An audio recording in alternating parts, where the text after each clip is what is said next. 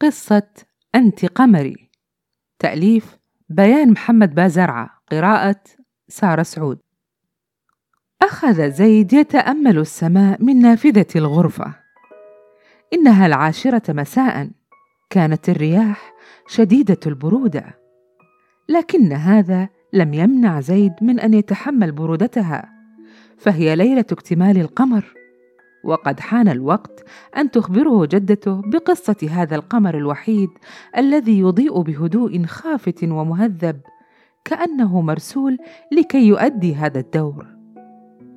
أخذ زيد يتمعن بتفاصيله وكيف هي هيبة حضوره بكبد السماء سائرا عن دون النجوم. ابتسم زيد ورفع جسمه لأعلى. أراد أن يستنشق نسمة الريح العذبة. واتكأ على حافة النافذة فسقط وعاء الزهور على الأرض وأحدث ضجة. أتت أم زيد تركض. ما بك يا بني؟ هل تأذيت؟ وكيف حدث ذلك؟ اعتذر زيد وقال سامحيني يا أمي لم أقصد. الأم لا عليك يا بني ابتعد كي لا تصاب بأذى. لقد أعددت كوب الحليب لجدتك. اذهب وأعطها إياه بينما أقوم بتنظيف هذه الفوضى وتجهيز فراشك كي تنام. ذهب زيد لجدته ومعه كوب الحليب الدافئ. ابتسمت الجده لحفيدها وعرفت من لمعة عينيه أنه يترقب بفارغ الصبر الحكاية التي ترويها له. الجده اقترب يا زيد وانظر إلى السماء.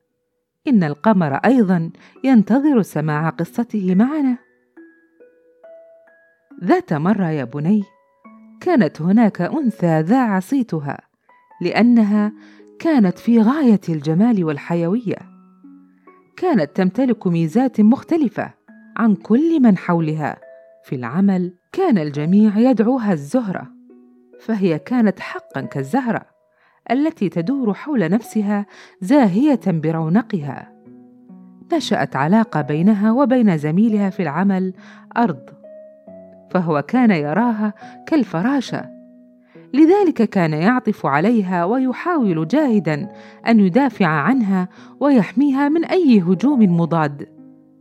شعرت الزهرة بهذا الاهتمام وتطورت علاقة الصداقة وأصبحوا ينجزون أعمالهم وهم يتحاورون ويلعبون طيلة الوقت فكان دائما ما يقول لها أنت قمري. لم يكن هناك راحة فحياتهم عبارة عن عمل في هذا النظام الكبير. ذات يوم أراد أرض أن يتزوج الزهرة فأخبرها بذلك. شعرت بسعادة غامرة ولكن سرعان ما تذكرت الشمس المسؤولة عن هذا النظام. فهي لن تقبل ابدا فهم خلقوا لأجل العمل فقط. لكن الزهرة عاطفية جدا ولم تستطع أن تتقبل هذا الأمر فبدأت تهمل مهامها.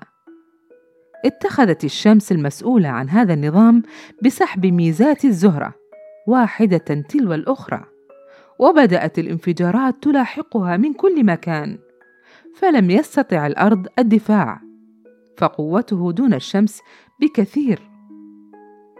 أدركت الزهرة أدركت الزهرة هلاكها لا محالة وقالت لأرض سوف أهبك حياتي فأنا هالكة فأعطته هذا القمر الذي يوجد بالسماء كذكرى منها. وانطفأ ضوء الزهرة ولم تعد بها حياة. وسمحت له بجميع الميزات. ولرضاها عنه أطلقت عليه مسمى الأرض. لذلك يا بني بليلة البدر ترى الأرض كأنها تحف القمر فهو الوحيد الذي تبقى له من ذكرى الزهرة وهو بدوره ينير هذا الظلام. وانتهت قصتنا لهذا اليوم. فلتذهب لفراشك فقد تأخر الوقت. ذهب زيد لغرفته وقبل أن يصل لفراشه داس شيئا بقدمه. فإذا هي زهرة لعلها سقطت من الوعاء. حملها زيد ونظر إلى السماء وأخذ يفكر في هذه القصة وغط في نوم عميق.